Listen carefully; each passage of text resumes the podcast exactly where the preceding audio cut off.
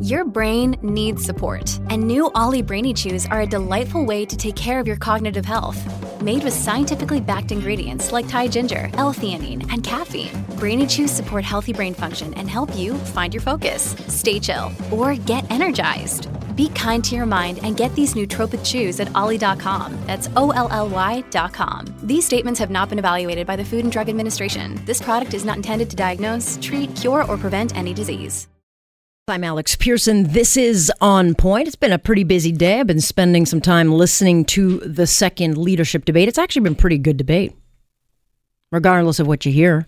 Uh, I thought it was a very entertaining debate. It will give you a very, very good idea of who you have to choose from and what the next leader of the province could, in fact, look like. So we'll talk about that at the uh, end of the show with Alan Carter, who's been covering off these debates as well. Uh, I wanted to start today on something that um, you know, was supposed to be a very big part of the budget on Tuesday, and I talked about it off the top of the show. Um, the launch of a national pharmacare program. I mean, this is an idea taken right from NDP leader Jagmeet Singh, and it's now being dangled by the Liberals. Because don't forget, they have to chip away at Jagmeet Singh's base, and this is one way of doing that. They want to out left the left. You've seen this tactic in Ontario You've seen it with the premier who outlefts Andrea Horwath, just takes her policy and makes it theirs, and therefore they have nothing to run on.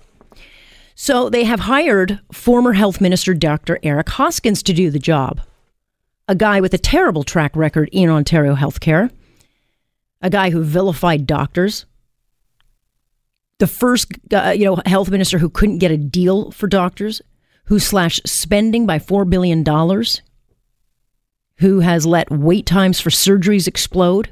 Right now at Sick Kids Hospital, right now, it just came out today that specialists in the best hospital in the world are now quitting because they simply cannot work under the pressure of the wait times and simply not having the tools to do their job. So they're leaving. This is a big problem.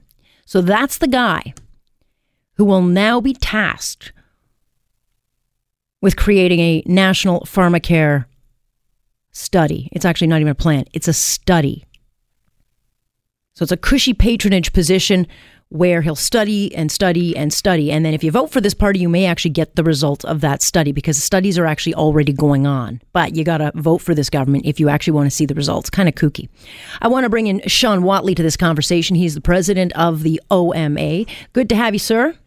Thanks very much, Alex. All right. I'm not sure if you agree with me, but is uh, Dr. Hoskins the guy to do the job? Oh man, what a big job he would be taking on. Um, I, I mean, as far as doctors are concerned, we need to focus on the big problems that are in front of us right now that are hammering patients. You think of knee replacement times 259 days in Ontario, hip replacements 218 days. Um, 30% of admitted patients in the hospital don't need to be there. They need to be in long-term care. We've got an opioid crisis, a mental health crisis, a long-term care crisis, and this is not unexpected. These are all happening because of the way we choose to run the system. So we're not short of ideas. There are tons of ideas out there. It's implementation that is hard. Right. Anyone can come up with a new plan for pharmacare or whatever you want, but it's implementation that's really, really hard, and that must start with a working relationship with the people who are on the front lines, the doctors and nurses. And we haven't seen it from this government. I'm really hopeful we'll see it from our new health minister and um, and others. You know, I understand that there are people that need access to prescription medicines. I get that. Um, and right now in the country, we have a patchwork program. You know, the province of Ontario has this Make Work project, uh, you know, of pharmacare that I'm not sure really is helping anybody, but it sure was a good vote grab for the premier. And and elsewhere in the in the country, we have you know a patchwork system for people to get access to prescriptions. My concern is that we are not actually addressing healthcare as a whole in this country. So, shouldn't we be addressing that before we say, okay, we've got to get a pharmacare plan in because it's not working? Well, great comments. Um, I, I, I start getting a little bit of hives when you start saying we need a centralized, one size fits all program mm. run by the federal government for everybody across Canada. So yeah. I get a little worried when you say that. But when you mention OHIP Plus, so in Ontario, the drug plan that just came out, I mean, the Conference Board of Canada just estimated that 1.2 million patients who did not have any kind of coverage actually are now getting coverage. That's a good thing. We should celebrate that. We should say, hey, kudos, government, you did a great job. Thanks for doing that. However, however, 2.1 million people now have coverage under OHIP Plus who already had coverage. Right. And the coverage that they had, they had with retail insurance plans, you know, through their through their employers or whatever. They covered 12 to 14,000 different medications. The Ontario plan only covers 4,400 patients, so uh, 4,400 medications, sorry. And the problem is we have patients who are stabilized on one of these other drugs that the government doesn't cover. And now what's happening is the insurance companies are saying, listen, we're not covering you anymore because you already have OHIP Plus, right. and so go try one of the generics. Well, it's really messing things up for a lot of patients. Now they have to use the uh, Exceptional Access Program, the EAP program. So it's it's easy to throw the word around pharmacare and it sounds wonderful, but what you got to dig into the details and see how is this going to affect patients' lives, and that's what matters most. Right, because essentially, I mean, free pharmacare does not mean you're going to get access to any drug you want. They will be rationed. You'll get a lot of generics, and there's nothing wrong with generics, but sometimes you don't want the generic, you want the real thing. Um, and there are some medicines that are extremely expensive for very specialized treatments or, or medicines.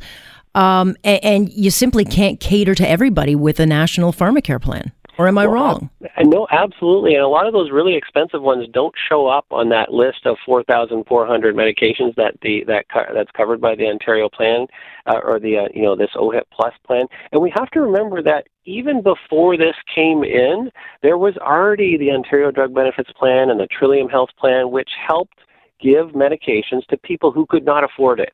So we were already helping the folks who could not go out and purchase things on their own. Now, I'm not saying it was perfect. Absolutely not. There's always opportunity to improve, but it, it really, it really, um, you know, it just you cringe. It makes you want to cry when there are so many major needs in our system right now, and we start giving out OHIP Plus or a pharmacare plan to 2.1 million people in Ontario who already have a plan. They're already covered. They're happy with their plans. Why can't we be more thoughtful about it and start addressing some of that funding to fix the other problems yeah. that are that are really crying out for help? Well, and that's what I I would much rather make sure that uh, you know my parents have a, a seniors plan so that if they get into long term care, they can actually be treated properly. I would rather see people not being treated in hallways. I'd rather want to know that at the best children's hospital in the you know in the whole world that specialists are available and not quitting instead of trying to buy a vote with something that sounds great on the surface, but isn't necessarily great if you read the fine print. It's so frustrating. You know, the past minister, uh, Jane Philpott, federal minister of health in 2017, said, and she was quoted in the newspaper, it is a myth that Canada has the best healthcare system yeah. in the world. 2017 Commonwealth Fund healthcare study ranked Canada third last. Mm-hmm. France slipped to second last. USA was the last. 2014, the same study ranked Canada second last again, and this is looking at access, cost, um, equity, and that sort of thing. We had 4,300 patients cared for in hallways in Brampton, uh, in the Brampton Hospital, and that's only one hospital. That was last year. I mean, this is terrible. We just heard a case in the in the news just uh, last week, I believe, about a patient who was cared for for 13 days in a room that was otherwise known as a, a bathroom. It had yeah. been used as a bathroom. I mean, come on.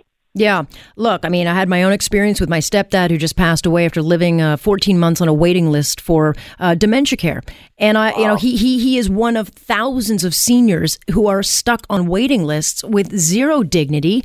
Um, and a lot of anxiety for, for generations of kids who are now having to pay astronomical fees for senior care, which we shouldn't have to pay if our, if our system is so pe- perfect.